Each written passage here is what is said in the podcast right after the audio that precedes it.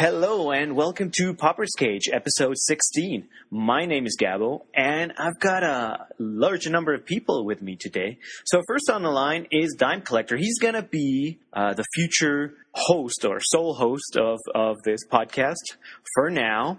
Uh, hello, Dime. How are you feeling? I'm feeling pretty good. Hi, everybody. Welcome to episode 16. I'm very excited. Yeah. So uh, we've got uh, returning guest John, also known as 8686. How are you doing, John? I'm doing good. Uh, excellent. And we have a new special guest, and that is Fraggle, also known as Fraggle2 on MTGO. Uh, Fraggle, it's a pleasure to have you here. How are you doing? Hey guys, I'm, I'm fine, and it's a pleasure for me too. Okay. Well, thank you for joining us.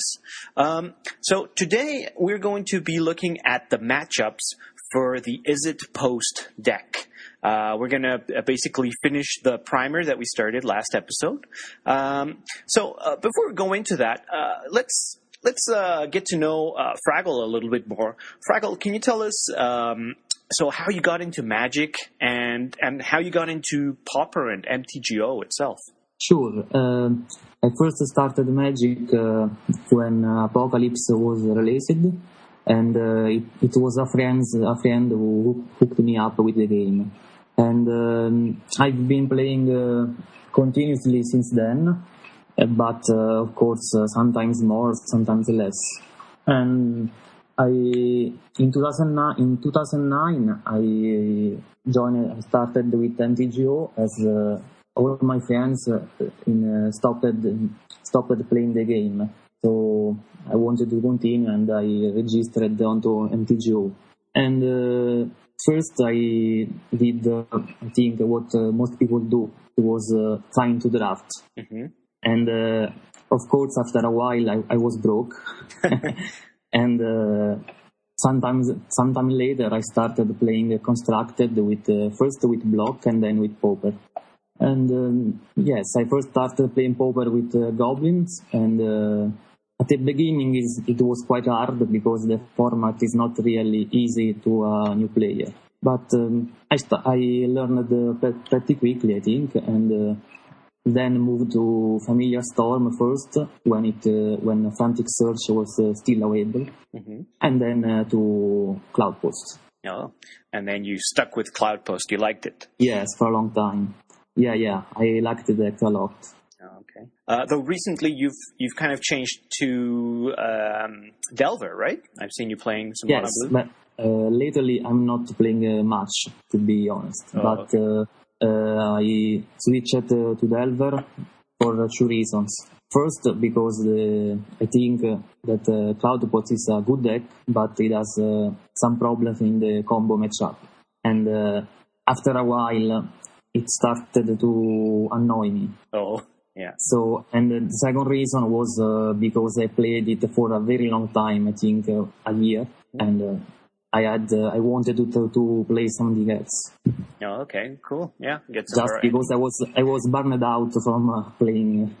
Yeah. Cloudpost for such a long such a long time. Yeah, and I can imagine that that that tech that deck can can really burn out after a while. Um, I don't know yes. how you're feeling, uh, John, about playing the deck. You still got got you're still enjoying it? Oh, I'm still loving it. Oh, good, good, good to hear. Um, well, for uh, thank you for sharing all that, uh, Fraggle, about how you got into into Magic and Pauper. Now, uh, you weren't you weren't part of uh, the last show, but uh, you've you've heard the the actual episode. So um, I was wondering if you had any feedback, any anything you wanted to mention about the composition of the deck before we actually get into discussing the matchups. Uh, yes, I did uh, listen to the last last episode, and uh, I think John did a very good job talking about the deck. Thank you. The only the only two points I can make is uh, first uh, when you talked about um, Archaeomancer, that uh, I think you missed that, that the card costs costs two blue mana. Uh, yeah, True. that was. I think Sorry, um. that that is a big drawback when compared to uh, Mnemonic Wall because uh, the deck is very blue mana hungry. I, I believe we, we kind of uh, mentioned it very briefly because we had kind of discussed it in, in a previous episode. We didn't put a lot of of um, importance to that that particular thing. But you, so you're saying that uh, that you believe that that the fact that it does require two blue mana is is a big thing. Yes, I think it is. Uh, the wall is better because uh, you have um, uh, you need less uh, colorless mana to, to operate. So in a sense, it's, it costs less than the than the Archaeomancer. Oh, okay.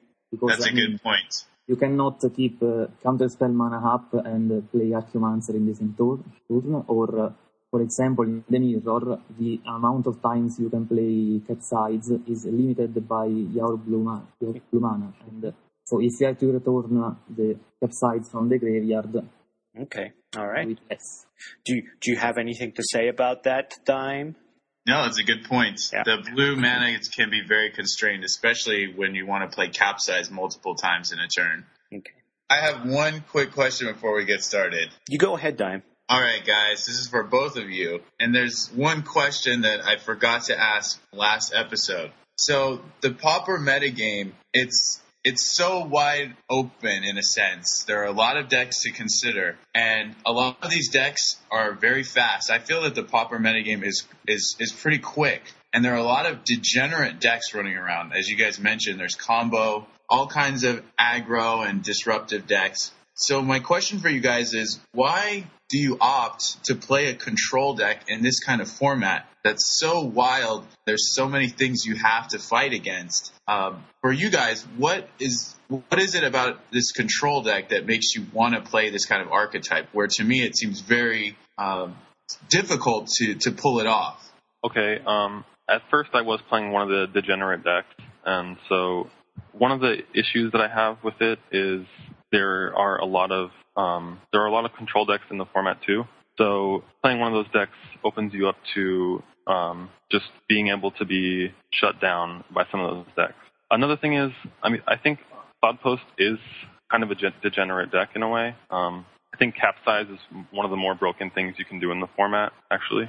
But as far as speed goes, um, there's only a couple decks that are really that fast. I mean, like Infect and Storm are pretty much the big two. Uh, everything else is not really too fast. No, I agree with him, and uh, I add uh, that uh, casting uh, drifter is actually one of the best things you can do in the format. It's uh, more powerful than it seems, I think.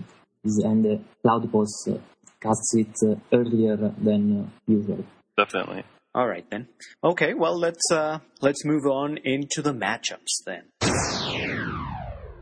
Let's start with uh, Delver Aggro. Uh, so, Fraggle, what can you tell me about this this matchup? Um, you know, is it a good matchup? What, what can we do uh, to improve the odds against that?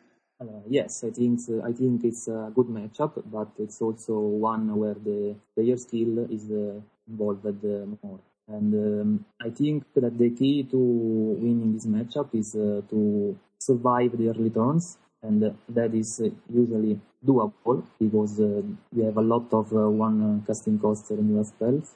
And then uh, you have to absolutely resolve uh, lifters or compulsive research. And this is one thing I noticed while playing this matchup was that later in the game, usually you have uh, more draw than them, but often you end up with the same amount of cards in hand, and uh, that is because they have uh, such a lower uh, land count that uh, they make up for all the draw spells with uh, by drawing less lands. Okay. I don't know if I was uh, clear. yeah. So you're saying that that so as as the game goes on, you, they they still have plenty of gas thanks to the fact that they're not yes. drawing so many lands. And you, you well, you you draw a lot more cards, but a lot of those are, are still lands. Lands. Yeah. So um, so and, uh, how, how, do you take how do you take control of uh, of that situation? Because they they have yes. counter spells as well, right? Right. So the the key the key is uh, to resolve uh, Muldrifter. Okay. But yeah. as, as you said, they are counter spells. So often you have to bait them with the removal spells. I, one thing I do often is uh, cast an uh, lightning bolt in their uh, end of turn step, mm-hmm. And if they counter, I untap and uh, resolve my Muldrifter. Oh, okay. Which give, give me some cards and uh, stops their uh, their fairies or uh, their delvers and uh, and such. And uh, I mean, this is of course is not going to work every time, but you can uh, pull it off uh, often because uh, often the opponent does not know does not know how, how to play this matchup uh, correctly. I think they absolutely have to keep uh, counterspell mana open for Muldrifter. Okay. So that one that's key for them against you. All right. Yes, yes.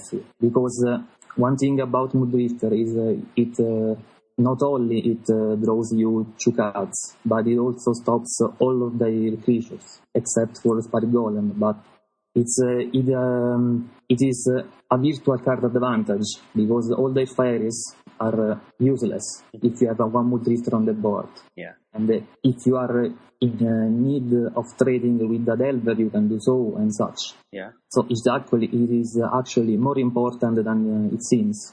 And um, I mean, so I think the key is really to resolve Muldrifter, and uh, second, the compulsive research for the same reason, because you're going to draw so many lands and they're not. So you have to absolutely make it up, uh, make up for this by resolving your draw spells. Oh, okay. And uh, also sometimes uh, they, the fact that they play so little lands is uh, also another way to resolve these spells because they often uh, only have uh, one uh, counter spell uh, up and you can play a Muldrifter and counter their own counter spell with Oh. a Pyroblast or a Prohibit or such.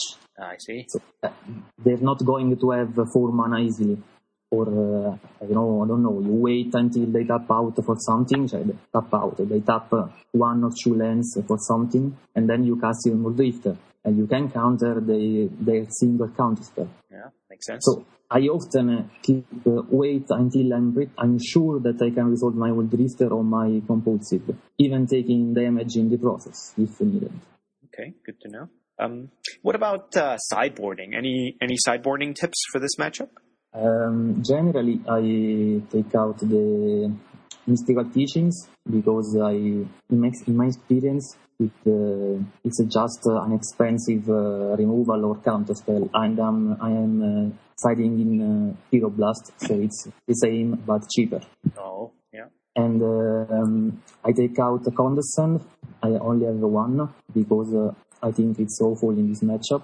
It's uh, they have uh, cheap threats, and uh, you often have to tap out to resolve your spells, and uh, you cannot keep uh, a lot of mana up for uh, Condescend. And uh, the last card I take out is Capsize because it is good, but you you can be sure that you can resolve it multiple times during the, the game. You can resolve it once or twice, but then they draw a counter spell and you cannot do it anymore. And in order to gain advantage, an advantage with it, you need to keep casting it every turn. Yeah. It's also not that great in the early game. Mm, yeah. Certainly. So it's, it's strange, but I think it's a cut I make. Also, you cannot bounce their lands because they are Daze, and uh, Daze always counters the capsize. yeah. okay. They just return the land you targeted. It's also very important to play around uh, Daze and uh, spell starter fight. Mhm. Uh, again, it is the same than uh, before, I said before. I often keep uh, my spells in hand until I'm uh, sure I can resolve them, or I don't care if they get countered because I have better things to play. So, for example, sometimes I take uh, damage from Delver while I have uh, like a bolt in hand, just because I don't want to run into an uh, starter Mm, and uh, or I wait a little bit more until I, until I can play spells around Daze. okay. Yeah, makes sense. And uh, so yes, the key is often uh, to wait because uh, once you once you get uh, to you get some more lands into into play, you can uh, counter their own counter spell or uh, resolve your spells, which is uh, very important. Okay. And they don't have uh, often they don't have such a great uh, clock. Oh, so they're not they're not putting as much pressure as they'd like to. Yes, because unless they have a Delver, which can happen, but you have uh, so many one removal, one casting cost removal spells, that you can deal with it. Mhm. They have uh, but you can easily take one damage a turn or, or two and uh, wait until uh, you have uh, more mana to operate better. Oh, okay. Um, all right. Um, uh, uh, John, do you have anything to add? Um, yeah, Muldrifter is definitely probably our most important card to resolve in this matchup. And another one that I think is really important is um, Serrated Arrows. Because Serrated Arrows, it can kill all of their fairies. Um, it kills Phantasmal Bears, it kills Unflipped Delvers, um, and it can just make combat miserable for them. Like, you can shrink their creatures in combat and block them. Yeah, yeah, I agree. Um, one other one other thing I'd like to say is, um, in general, when we, when we talk about matchups, I think it's important to know what you're playing against before you um, before you decide the hand to keep. And one of the one of the things I like to do is try and find my opponent's uh, most recent deck list on the internet. Um, and this is important in the Delver matchup because some lists don't play Daze. And if you know that they aren't playing Daze, then you don't have to play around it, and it can be uh, helpful.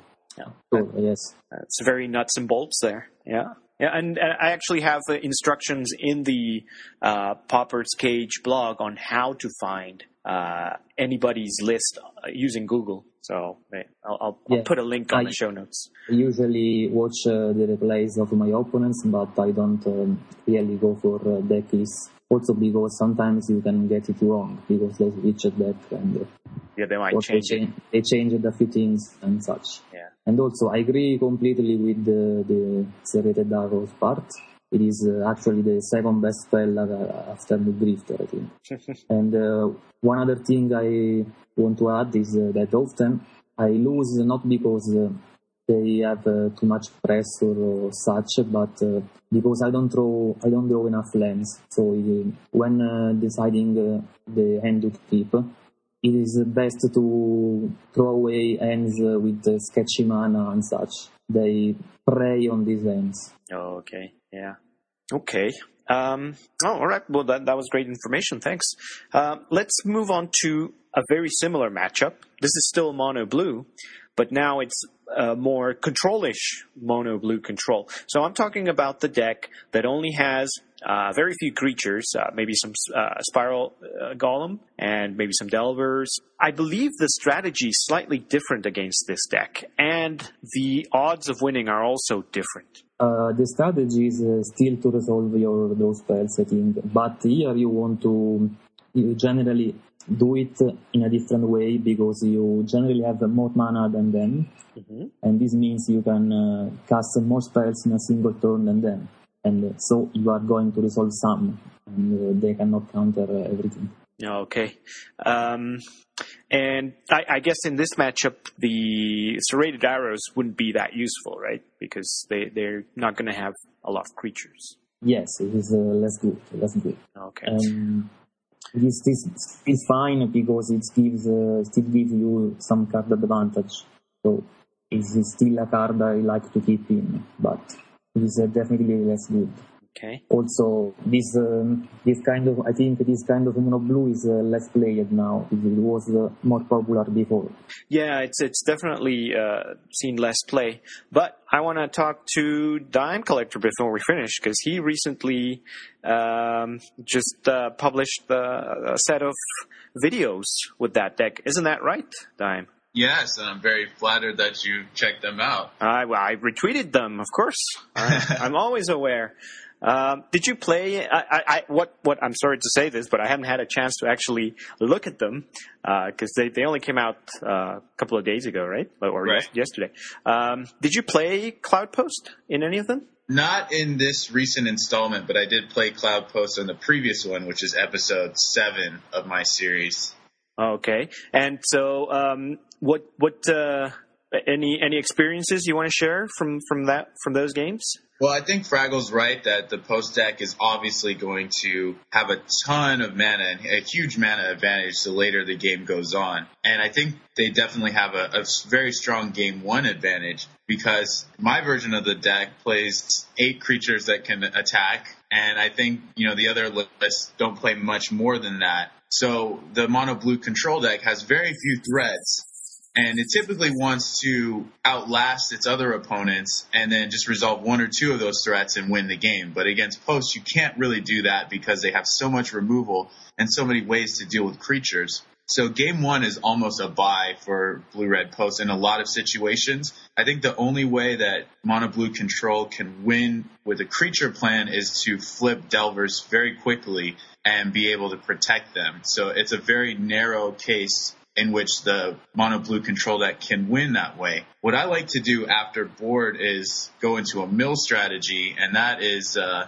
a very exciting way to play Magic. And it's not foolproof, but I, I think it's a little bit better than trying to beat down against posts. So you use Curse of the Bloody Tome uh, for for that strategy? Yes, I bought in four copies of Curse of the Bloody Tome, and it's been working okay against unsuspecting players. But I think uh, if I were to face John or Fraggle, they might be a little more keen to what I'm doing since they're going to look up my deck list online. Uh, would, would you keep capsize if you realized that they were playing Curse of the Bloody Tome? No, I would still cut it for the same reasons as before. And uh, I think that the Bloody Tome uh, plan is okay, but not great because you have Pyroblast. So you have uh, an answer to the courses. And this is a card you are going to board in anyway. So you're not going to, to surprise anyone. Uh, yeah, I, uh, for some reason I hadn't thought of that. Of course, you have Pyroblast. So anything to add, John? Um, not really. I generally keep in capsize, but that could be wrong. I just like to have the potential to abuse it late game. Okay.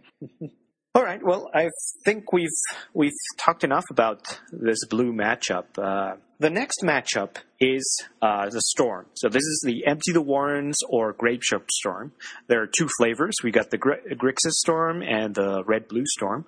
And John, since you're the expert on on these on these decks, since you've been playing them, um, so can you talk about talk about this matchup?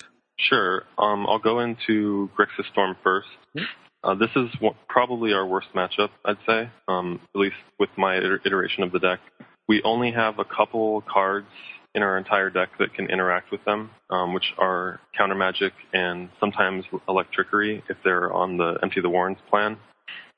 The the game plan in game one is to uh, if you have a counter spell, try and disrupt a part of their combo. Like the the the strategy with Grixis Storm is trying to deprive them of a resource that you think will cut them off for good. Like you can either attack their mana, like countering rituals, or you can counter their draw spells. I find that personally, I prefer to, to try and keep the cards at hand, uh, the cards in their hand lower. So countering something like an Ideas Unbound or a Sign in Blood may just uh, push them towards fizzling. That's your goal game one. Um, in game two, we have a lot more interaction with them all of our removal comes out, uh, the flame slashes, the lightning bolts, the serrated arrows, all that. Mm-hmm. And I bring in three pyroblasts, three hydroblasts, two electrickeries, and three earth rifts. Okay.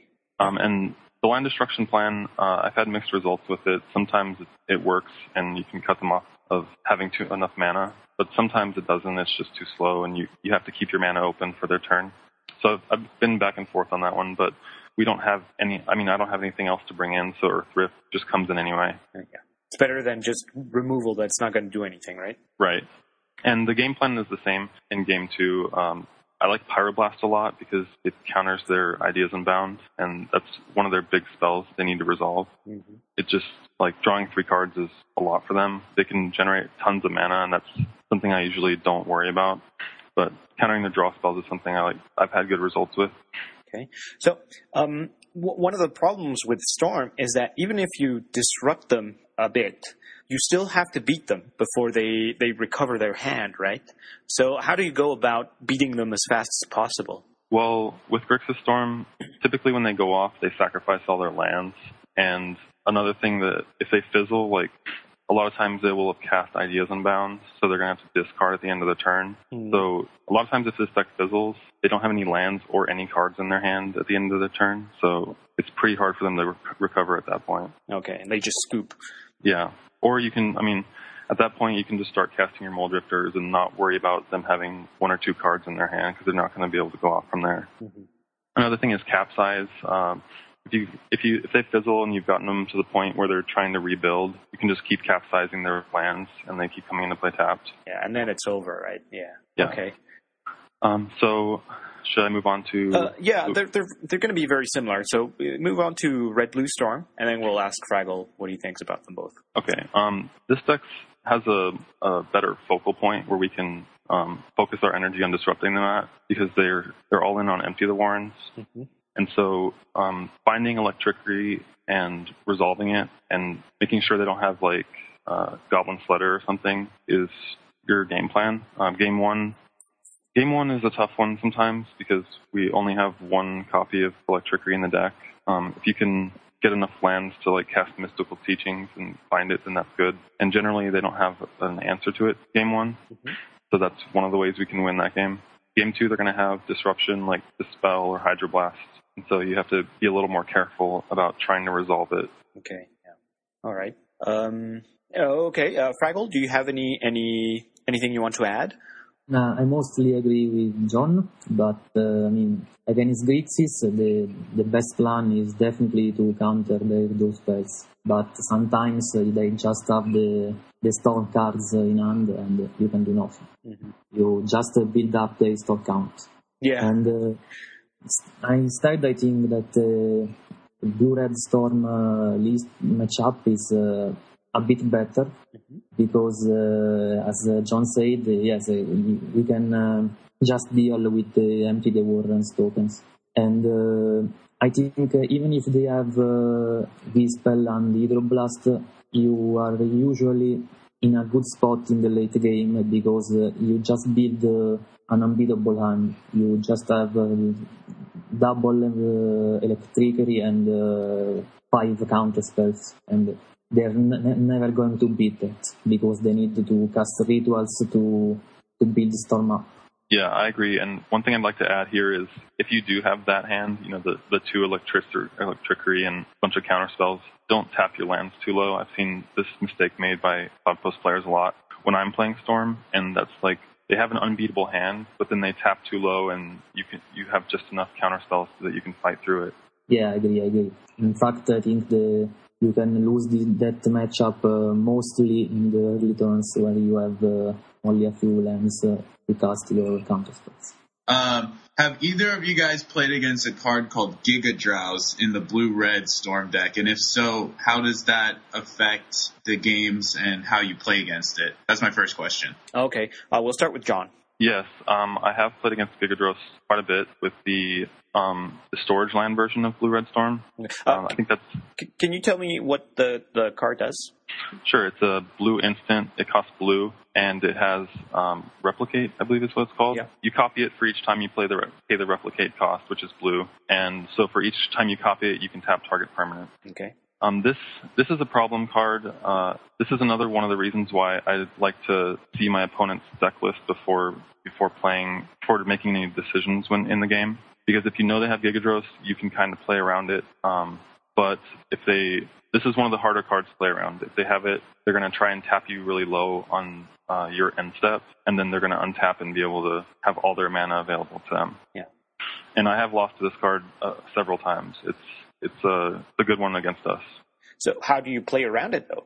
by not like if you if you don't think they have Gigadrowse, you can afford to keep fewer lands open. But if you have if you know that they have it, you have to keep as many lands as possible open, Oh, and okay. especially colored mana. Mhm.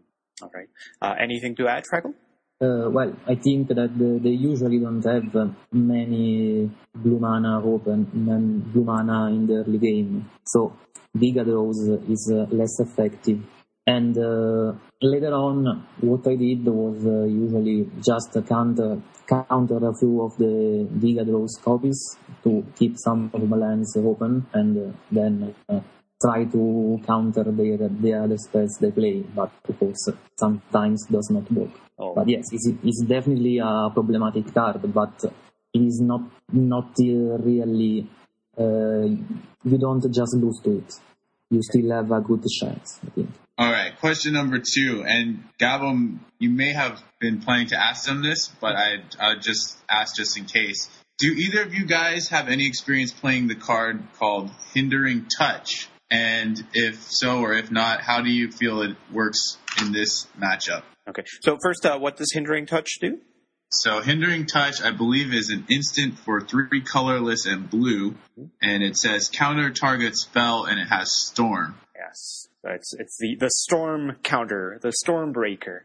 Um, let's start with Fraggle this time. Well, I tried the card for a little bit of time, and I think it is um, not really the answer uh, you want because uh, they often uh, just uh, just uh, play another storm ca- storm card and uh, it uh, does nothing. Then they can easily beat it by playing um, more co- more copies of a storm card. Okay. Uh, what about you, John?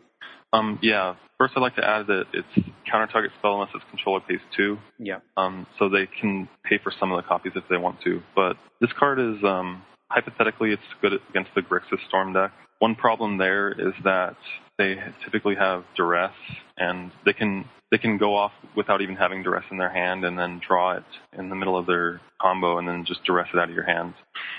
Mm, yes, that is true. I've I saw it in a few sideboards, but it's a card that I don't see a lot. So I'm going to have to assume that it's not as effective as as the description would seem. Uh, that, that that seems to agree with with what you guys are saying. yes. Yeah. Okay, Dime. So I guess that answers your question. Uh, Yes, thank you. okay. Um, all right. Well, let's go on to the next uh, the next matchups, and so I'm going to combine these two, even though they are kind of different. Uh, they have a lot of similarities. That's Stompy and Impact. So we'll start with Stompy because that's that's a deck that's really uh, rampant right now. There's it's very popular, and I believe this is one of the the more difficult matchups for Izzet Post because it's very fast. So uh, let's go with uh, Fraggle. So how do you deal with this deck?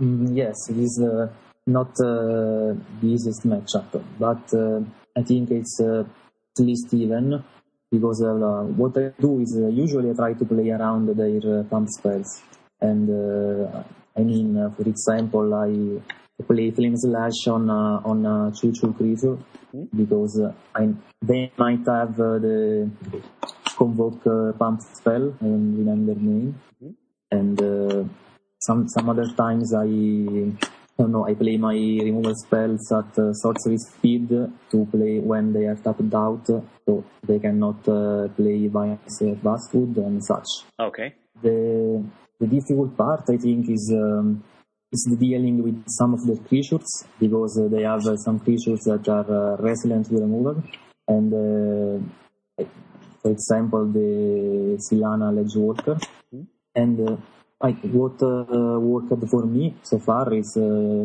it's been uh, either uh, to survive long enough until you can uh, take the game over with capsizes and often bouncing your own uh, glimmer post just to gain some life. One card that, that, that has worked for me in this matchup is the, is the Seismic Shudder. Now you probably want to play Electrickery hmm because uh, it uh, it can it can deal with the, their uh, Silhana Ledgewalker, which is the the worst uh, the best creature they can play against against you. Now, fortunately, you you have Muldrifter, which can actually block Yes, block it. yes, and uh, you can block it with Muldrifter, but it's not that easy because uh, sometimes they have pump spells, so you have to generally you have to cast the Muldrifter and then wait uh, a turn until you can uh, have the counter spell mana up to to counter their pump spells. Yeah. But of course, that is also not so easy. Okay. Um, so, any sideboard suggestions? Uh, I generally bring in the other uh, two seismic shudder, Hmm.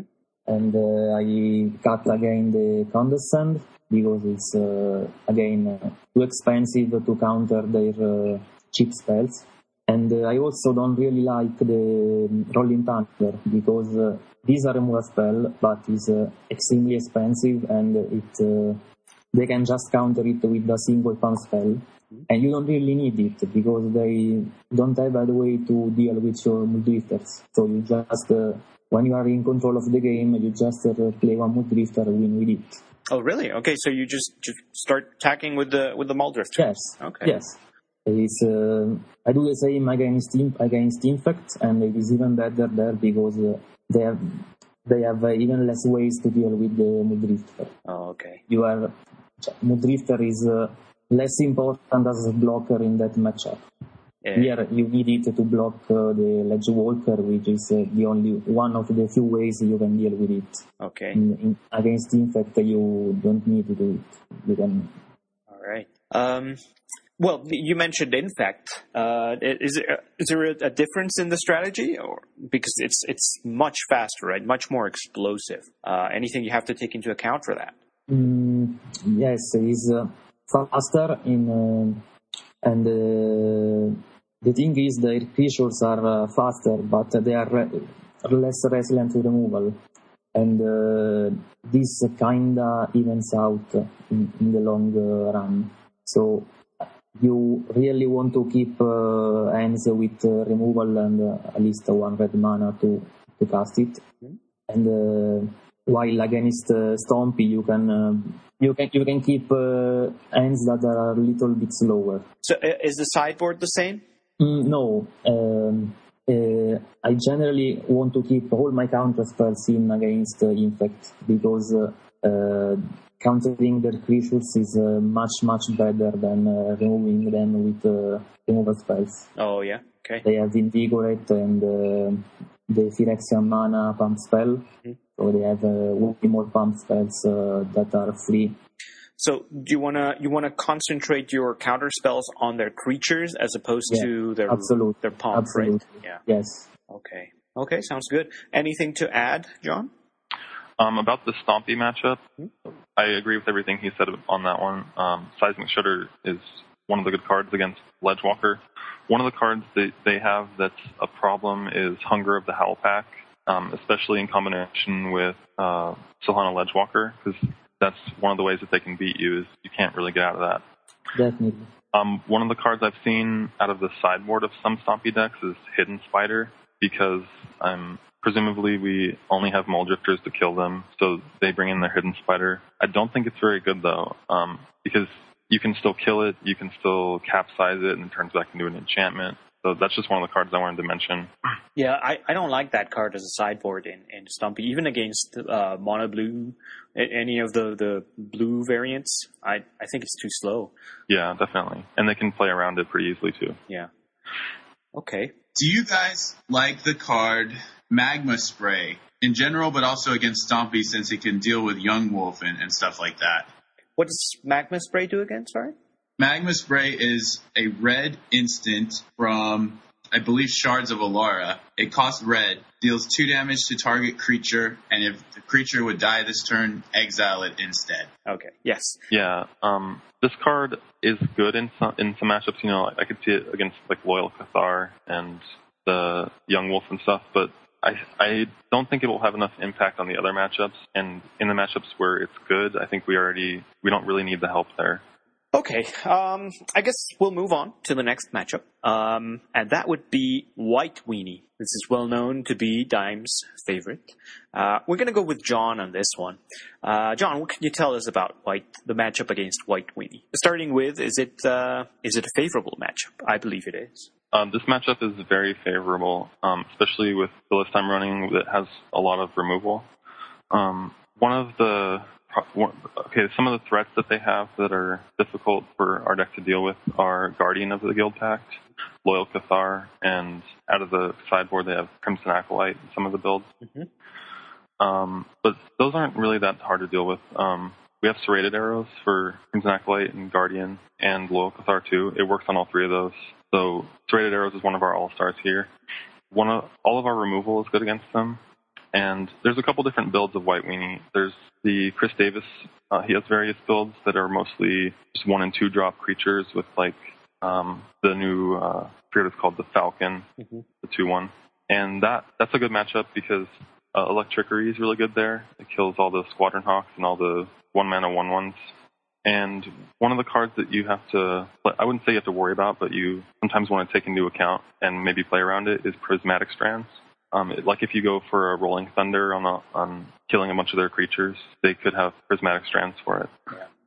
typically, how uh, what I sideboard in this matchup is I will take out all my condescends because just like in the the Stompy and Infect matchups, they're all the creatures are cheap, and you don't want to be.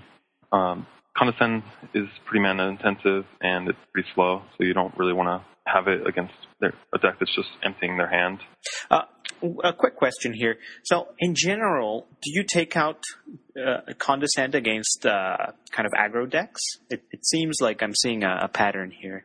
Yes, um, especially on the draw. I don't like to have a lot of counter magic on the draw. Sometimes I'll even take out Prohibit on the draw because it's just uh, by the time you can even cast it, it's turn three. That's too slow against the faster aggro decks. Mm, okay. And I like to board in Arc Lightning and more Electrickery. Some against some of the builds, I like to board in Ancient Grudge. Like if I see that they have multiple Razor Golems and uh, Bone Splitters, mm-hmm. Ancient Grudge is good there. Okay. Uh, cool. Uh, Fraggle, any anything you want to add before I let Dime Collector defend his deck? Um, yes, I think uh, it's a very good matchup, and uh, I I actually like uh, Condescend in this matchup. I generally take out uh, Prohibit first because uh, you want to counter the um, Guardian of the Guild Pact, and you can do it uh, on uh, turn three with uh, but not with uh, Prohibit. Okay. And the same applies to Razor Golem. Oh, and yep. Yes, and uh, I don't really have uh, specific cards uh, for this matchup. I bring in uh, Shattering Tools because it's, it's good against uh, Golem and uh, Bone Splitter, and but it's not really there for this for this reason. It is mostly for the affinity matchup. Okay, well, Dime, do you want to say anything, or are you just going to go home sobbing and crying? I don't know. I guess I could say just a couple quick things because I I am the resident white weenie scholar in this format, and I just want to let everybody know that I have covered this matchup quite a bit in the past. I do have a a five match series between White Weenie and Blue Red Post that coincides with an, a Pure MTGO article you can find on puremtgo.com that really breaks down this matchup. The deck lists are a bit outdated, but I think the uh, the fundamentals and the, the overall strategy is still pretty sound. And then also in the White Weenie Primer in on MTGSalvation.com, those forums, I wrote an extensive write up on the matchup as well. Mm-hmm. I think it's probably the worst matchup for White Weenie, hence the sobbing and crying. and uh, I've also played the other side of the matchup. I like Ancient Grudge as well if they if they bring in um, Razor or if they have Razor Golem. And I, I like to take out Condescend, though I do think that Fraggle's points are actually pretty interesting and quite valid when you think about it. For keeping Condescend, you honestly don't really need to bring in that much. I think you know, two or three cards is probably what comes in for posts because the, the matchup is very good. But, um, White Weenie can win. You just have to be pretty lucky. You, you have to mulligan aggressively and you have to have a pretty good combination of cards. You have to, again, be pretty lucky. So that's all I really wanted to say about that. Oh yeah, the last thing is I do agree with Fraggle that a lot of the deck lists that show up are kind of bad or suboptimal in my opinion, but I'm an elitist when it comes to uh, mono white decks. Yeah, you know the best. Okay, uh, let's move on to goblins now. Uh, Fraggle, you mentioned you wanted to to talk about this deck. So, uh, what can you tell us about this matchup? Uh, yes, I, I think it is a very good matchup too. Uh, it is uh, slightly worse than White Weenie, but not really much. And uh, the key here is to deal with their early creatures and then uh, start uh, refilling your hand with uh, draw feds. I I think the best hand is uh, something like uh, mountain, island, uh, island, couple removal spells and uh, Muldrifter, and then I some other lands because it does not only allow you to survive the early turns but also to refill your hand after a while and that is uh, again very important because uh, just like Delver, they have uh, so few lands. Mm, yeah. And um, I generally like to take out the, um, the creatures with uh, two power first, and uh, I don't generally care too much about the Goblin Sledder and uh, Mog, uh, Mogg Raider, mm-hmm. because those are uh, the one that really deal the damage against against you. Mm-hmm. Raider and Sledder are better in uh, against uh, other creature, other creature decks. Uh, you generally just um, take over the game after a while with uh, capsizes on uh, serrated arrows or uh, glimmer post. Mm-hmm. Yeah, that that's over for them. Okay, any any uh, sideboard suggestions? I imagine Hydroblast comes in. Yes, definitely. It is uh, again the, the, the key is to is to, to survive the early turns. So you just want Hydroblast as another uh, cheap removal uh, spell. I generally take out all the counter spells. Mm, okay. Because uh, they're not that great. Here is actually better to remove the creatures rather than uh, countering them is just cheaper and more effective. Okay. And uh, I, t- I bring in also seismic shudder. Mm-hmm. Uh, or electrickery now? Yes, yes. Because uh, one card that is uh, sometimes annoying is the Mogg War Marshal. Mm, yes. And it is a good way to deal with it. I find that the post deck can win or lose depending on its card draw. So if because obviously the Goblins deck is going to run out of cards and start top decking. But if the post deck is in the same situation, it's usually going to be a lot more danger of losing. And there's one card that hasn't really been mentioned in any of the matchups, but I think in a lot of these matchups it just completely obliterates, and that's Ghostly Flicker. If if uh, post resolves Ghostly Flicker ever in this matchup to gain life and uh, draw more cards off Muldrifter, it seems pretty over at that point. So I just wanted to throw that in there. Uh, I used to think that, that goblins had a, a even a, a, slight edge against Cloudpost because they were so fast. Uh, I, I, seem to remember Love uh, kind of talking about that when we did the goblins primer. But I think uh, Cloudpost has gotten better technology, should we say? That right now goblins just are ba- uh, have a bad time nowadays. So, so it's clear. Okay, so we have a, a, a good good matchup against goblins. Let's move on to affinity now. So it's John's turn. What can you tell us about this matchup? This matchup, um, I'm not exactly sure if it's uh, good, bad, or even. I, I'd say it's slightly we're slightly favored in it, but I think it depends on the post build and the affinity build. Like there are a couple of different versions of Affinity. Like some run the the uh, Sun Chaser and the Affinity Blue Creature, mm-hmm. and those act a little differently. The traditional Affinity is like Atog, Disciple of the Vault, Fling, um, the Frogmites and Myr Enforcers and all that. And I think against that deck we have a slight edge because a lot of our removal deals with their bigger threats like Flame Slash, Electrostatic Bolt, uh, Harvest Fire, and one, the big one that you have to worry about with this deck is Atog. And a lot of times with Atog, even though they can pump it to save it from a burn spell, I'll just hit it with a burn spell anyway, like a Flame Slash, because with Flame Slash specifically, they have to sacrifice two artifacts to save it, and depending on depending on the stage of the game, that can they can either like you know sack two artifacts and it's still good for you because that's four less damage you're taking on your turn or something, mm-hmm. or on their turn. Um, one thing that I like to bring in from the sideboard to deal with Atog is the Hydroblast. And you don't even always have to counter the Atog with it. Sometimes you want to wait for them to go all in and pump the Atog a bunch and then just kill it with the Hydroblast. So it puts them down a lot of cards. But sometimes when it's combined with Disciple of the Vault and Fling, it's that's one of the ways that they can beat you. Yeah. And well, if, if you have the, uh, I guess if you have the Pyroblast, uh, the Hydroblast, you, you want to try and counter the Fling, Yes. Yeah. Um, another card that we bring out of the board is Ancient Grudge, and that's really good against them. Um, okay, let's discuss uh, Ancient Grudge versus Shattering Pulse. Um, let, let me ask Fraggle this. Do you believe that Shattering Pulse is better than Ancient Grudge? I used to have uh, Ancient Grudge uh, for a long time, but uh, later I realized that uh, sometimes they just uh, can come uh, back in the game by drawing something like uh, Atog or uh, Focus. So I wanted uh, something to that could seal the game for me after a while, and in that uh, scenario, uh, shattering uh, is better. I had the perception that um, that it was a little bit slow, uh, and that you, you, weren't always getting that many artifacts with it because because it requires a lot of mana. Uh, is that why why you would use it, John, or is, is there there other reasons? I like the fact that Ancient Grudge is cheap. Um, that's one of the big things for me, but you have to have like a prophetic prism or a shimmering grotto to flash it back. So it can be slow too. Um, you have to make sure that you, you can make green mana, and that sometimes will take just as long as being able to buy back the uh, the other version.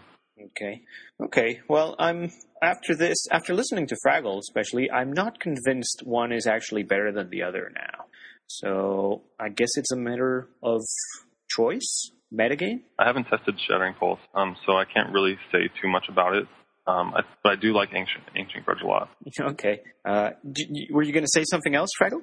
Yes, I wanted to add that uh, you don't really have to cast uh, Shattering Pulse with uh, buyback if you cannot. You can just uh, use it as a, as a shatter in the early game. Yes, certainly. And also, I think that um, Affinity is. Uh, uh, there are a lot of affinity decks out, out there. There are some that the, the, the most played one is the one with Atog and such, and you have a slightly advantage uh, against them. But uh, there, are, there are some builds that have uh, creatures like uh, Quicksilver Behemoth and uh, Scale of uh, the, Chiss-Goria? the- uh, exactly. And uh, those builds uh, instead are uh, built to beat you, and uh, Oh, you, the matchup is uh, much much worse there.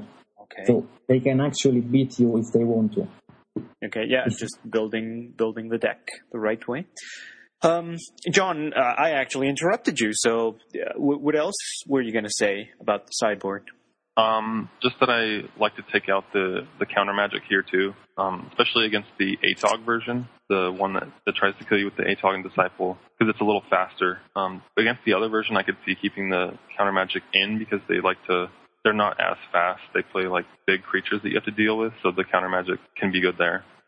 Okay, so here's a question for Fraggle, uh, kind of a follow up on what you were saying. Why is it that the the build with the Quicksilver Behemoth and, and the Scale of Chiss-Goria has a an advantage over Izzet Post? What what what makes those those cards or that particular build uh, work better? Because uh, all of our removal spells only deal uh, 4 damage, and uh, those cards can uh, pump creatures to 5 toughness or have uh, 5 toughness. Oh, okay, so it's all it's all about the removal there. Uh, your Yes. removal just just becomes Is ineffective. all right. I see. Okay. So I've seen a deck list or maybe two of blue red posts that play four ancient grudge in the sideboard, and that seems like a lot. I was wondering, is that do you guys imagine that's just for affinity, or is there are there other matchups where you really want a lot of ancient grudges? I can't see any other matchup where I'd want four Ancient Grudges, honestly. Yeah, I guess even White Weenie, which is one a good matchup to to bring in artifact destruction, but you don't need it. That's the thing, right? Right. Maybe that person had a bad a bad match against Affinity, and they they were just you know "Ah, I'm bringing in all this. Okay, moving on then. Uh, let's go on to Mono Black Control, and it's your turn, Fraggle. What can you tell us about this matchup? Um, yes, allora, this uh, matchup is uh, good, I think, but uh, you can lose sometimes. And I think the key here is to get to five uh, lands, to five mana, Mhm. because uh, when you are there, you can just uh, cast everything you top deck, even the, if they disrupt you with the discard. Mhm. And your spells are generally much, much better than theirs. Also, they have a lot of dead removal spells in uh, game one. And why? Because you play. I- used to play only four creatures, but even if you have a few more, their removal spells are not going to do much. And uh, here also you have to learn a little bit to play around uh, the spells. I mean, sometimes you don't have to play a land if you don't need it because you can discard it to, to Ravenous Rats. I generally like to keep um, um, Terramorphic Expanse uh, on board if I don't need it because I can use it to counter the effect, the effect of the Chittering Rats. Oh, okay, yeah, because you reshuffle, right? Yeah. I just shuffle exactly. And uh, also here you generally want to counter the creatures rather than uh, kill them with uh, removal spells because they get an edge, they get a card advantage with the creatures Yeah. by casting the creatures. So once they resolve, they get their card advantage. Okay. Um, is, is there any? Well, I, I, can think of one really good card to bring in the sideboard. That would be Deep Analysis. Is there anything that uh, any suggestions for the sideboard? I don't have uh, deep analysis in my sideboard because I think the matchup is already good enough. I generally bring in uh, the one uh, single um, Ulamog Crusher mm-hmm.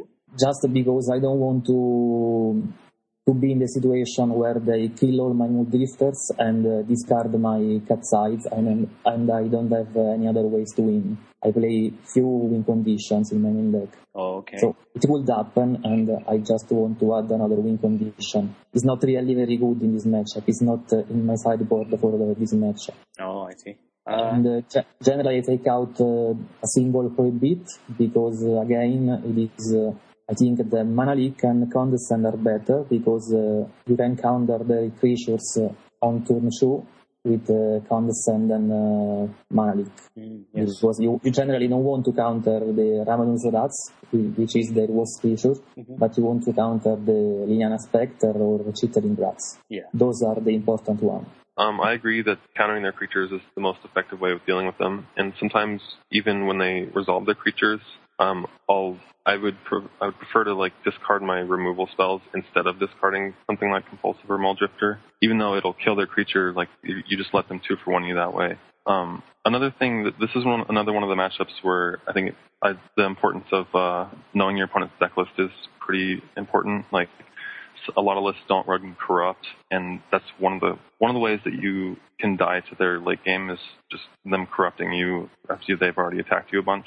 Mm-hmm. And so if you know that you don't have to play around corrupt, or that they are not likely to have it, then you can play differently. Um, one of the cards I really like out of the sideboard for, and for this matchup is Arc Lightning, and that's because um, I usually I typically board out all my Flame Slashes. All their all their creatures are two toughness or less, so and the sorcery speed isn't isn't as good here. Um, I like to keep in all the instant speed removal because of Okiba Gang Shinobi. That's another one of the problem cards they can bring in against you. Yeah. But Arc Lightning, Arc Lightning is really good because they're trying to two for one you with all their um, all their creatures, and all their creatures they have either one or two toughness. So you can take out like a Liliana Spectre and a Chittering Rats with, with one card. So just being able to out card advantage them is pretty important. Uh, what what about capsize? It seems like capsize wouldn't be so good in this deck against this deck. Um, it's not good against their permanents, like bouncing their creatures isn't good, but it is very good when you can start bouncing your prophetic prisms. Oh, okay. You can. It's like free card draw. Mm-hmm. Ah, yes, that's right. And I guess then ghostly flicker must be pretty good as well there.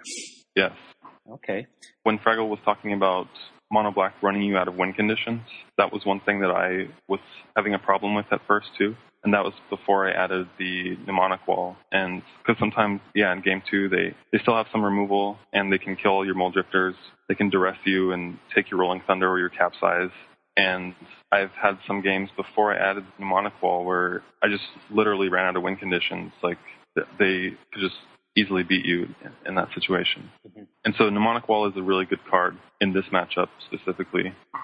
Okay, so you just uh, you, you play it, you get back your rolling thunder that you may have had to discard or something, and then you yeah. just deal lots of damage. Yeah, and if you have the wall in play, um, and they go to duress you, like if you have a capsize or a ghostly flicker or a rolling thunder, like this specifically works with capsize, but like when they go to duress you, you probably want to like capsize your wall, even if you can't buy it back, because then you can just get back the capsize next turn. Oh, okay, I see. Yeah.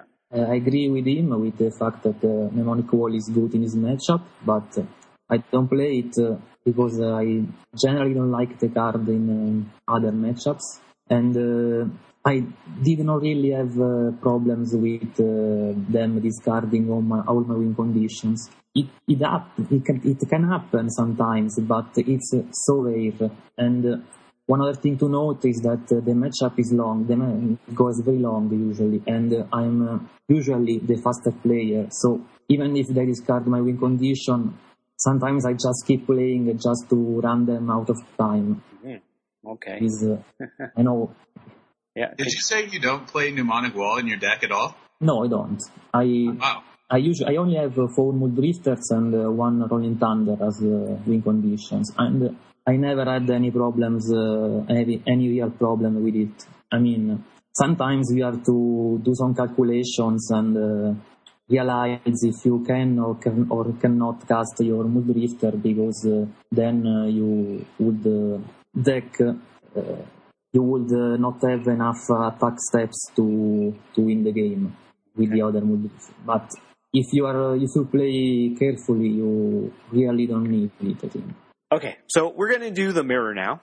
Uh, we're going to start with Fraggle. I want to see what you have to say about the mirror, Fraggle. Okay, so um, the first game is uh, just about uh, only resolving capsize. That is the the only relevant spell in the in the deck. Really, I I did not know mostly, that. Mostly, I mean that and counter spells. The one who can uh, keep resolving the capsize uh, just wins.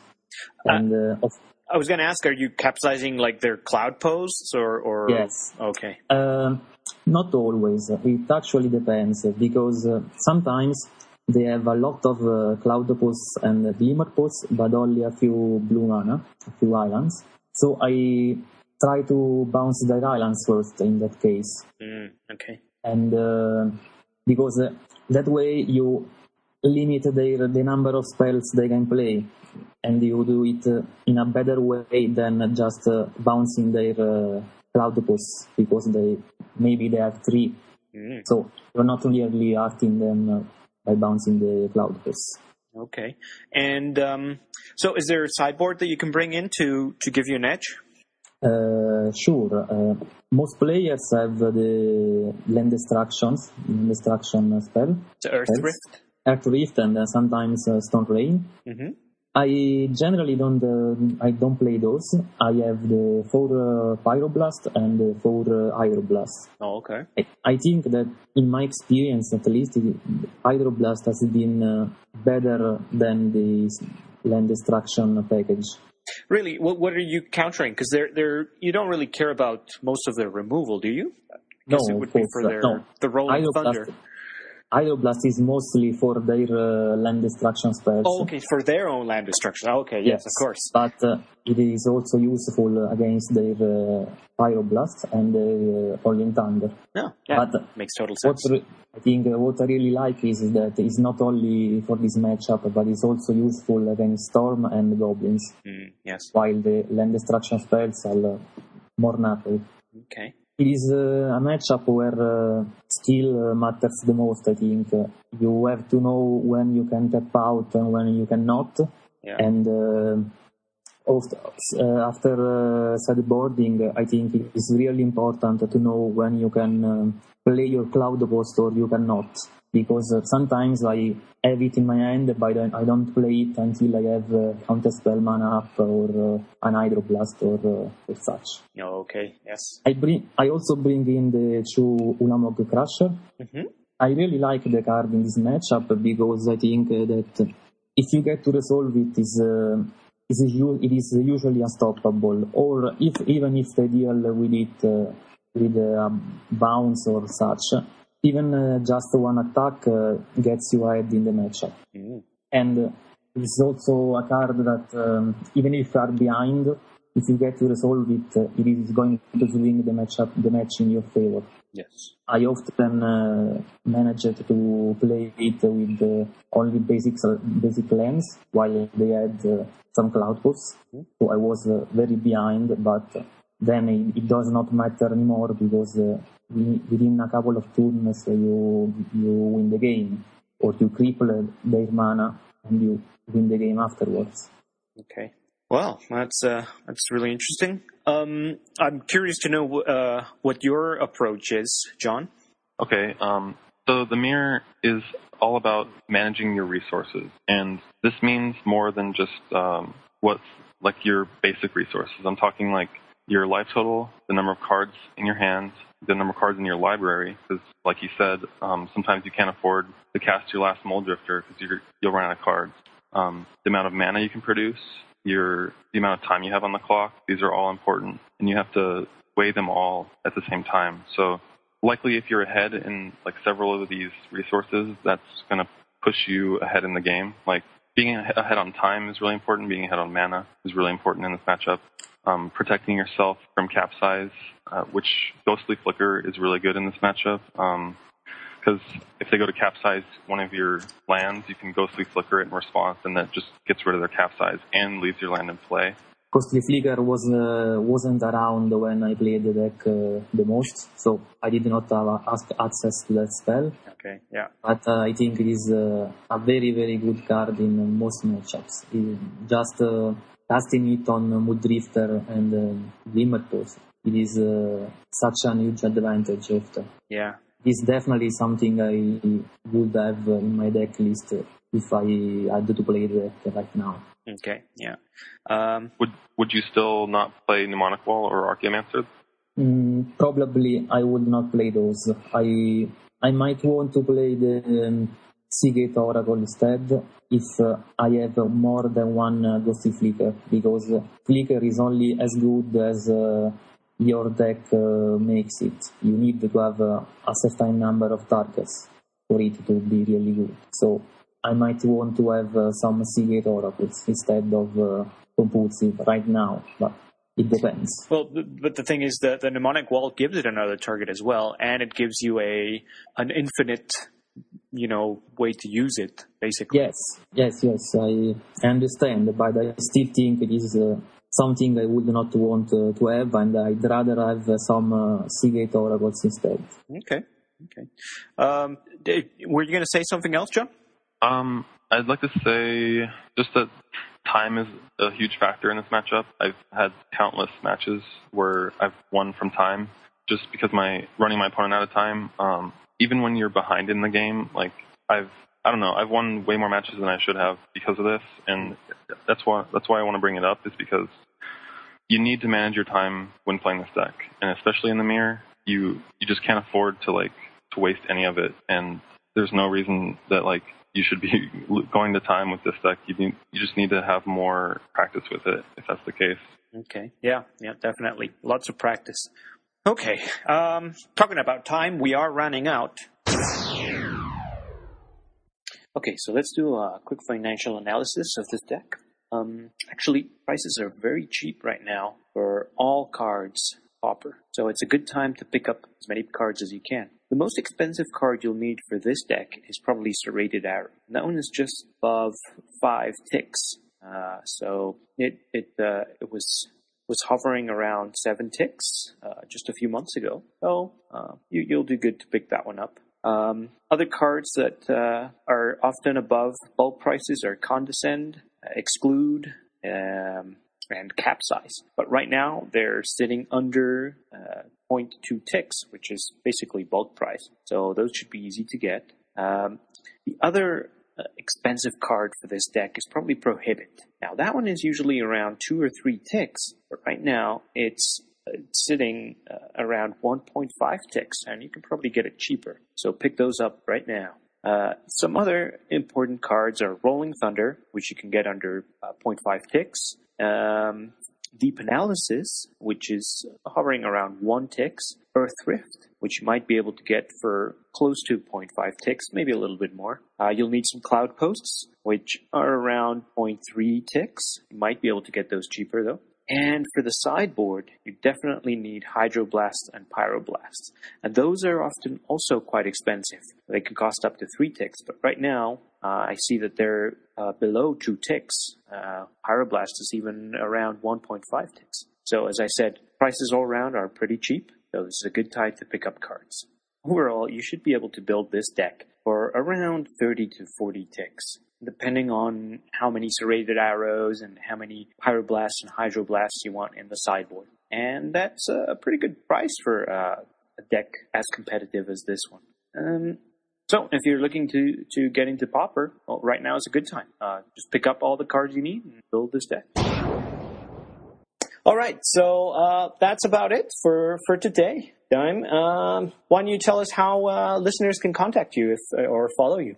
Sure. Well, you can find me on MTGO. My ID is Bamboo Rush, all one word. You can also find me on YouTube.com. My account name is Dime Collector SC. You can follow me on Twitter at Dime Collector SC, and you can read my articles and watch additional videos on MTGOacademy.com. Look for Jason Moore and look for the series entitled Dime a Dozen. if you're interested in joining a clan, you can also check out the clan Pauper Gnomes on MTGO. That's the clan I run, and we'd be more than happy to have you aboard. So feel free to do that if you're not currently in one. Cool. As for me, you can find me personally on MTGO on Twitter as Gabo Cheeto. Uh, my clan on MTGO is Pauper Crew, and I encourage everyone to join that one as it is the biggest Pauper clan and is very organized and has an active set of members that are always looking to practice various budget formats. Um, you can also contact the show by writing to pauperscage at gmail.com or by leaving a comment on our blog at pauperscage.blogspot.ca. Um, so I, I want to thank you guys for for joining us and for giving us all this incredible information. Um, so uh, thank you very much, Fraggle, for for being here, for taking the time. Thank you. It's been a pleasure, and I hope my English was good enough. Uh, it was great. It was great. Yeah. Thank you very much. And thank you, John, for, for joining us a, a, second time for b- both episodes. Yeah. Thanks, guys. It was fun. And thank you, Dime, for uh, for being here and co-hosting. Gabo, it's been my pleasure. John and Fraggle, thank you guys so much. And Gabo, thank you so much for being a fantastic host of this show. You do such a great job with the blog and everything. I'm going to do my best to uh, keep it going while you work on other things. And best of luck to you in the future. Let's stay in touch. Yeah, um, I, I will continue to you know stay in touch. I just uh, I, I won't be participating actively in the in the podcast, uh, as I mentioned last episode. Um, but I'll be around. There'll, there'll be way to, ways to contact me. Uh, I'll, I'll, you know, I'll be on Twitter. I'll, I'll be on email. Um, so, but thank you, thank you very much, everyone, for for listening to these wonderful 16 episodes we've had. Uh, it's been a lot of fun for me, and I will be back. I promise that. So, uh, so everyone, uh, till next time, and see you soon.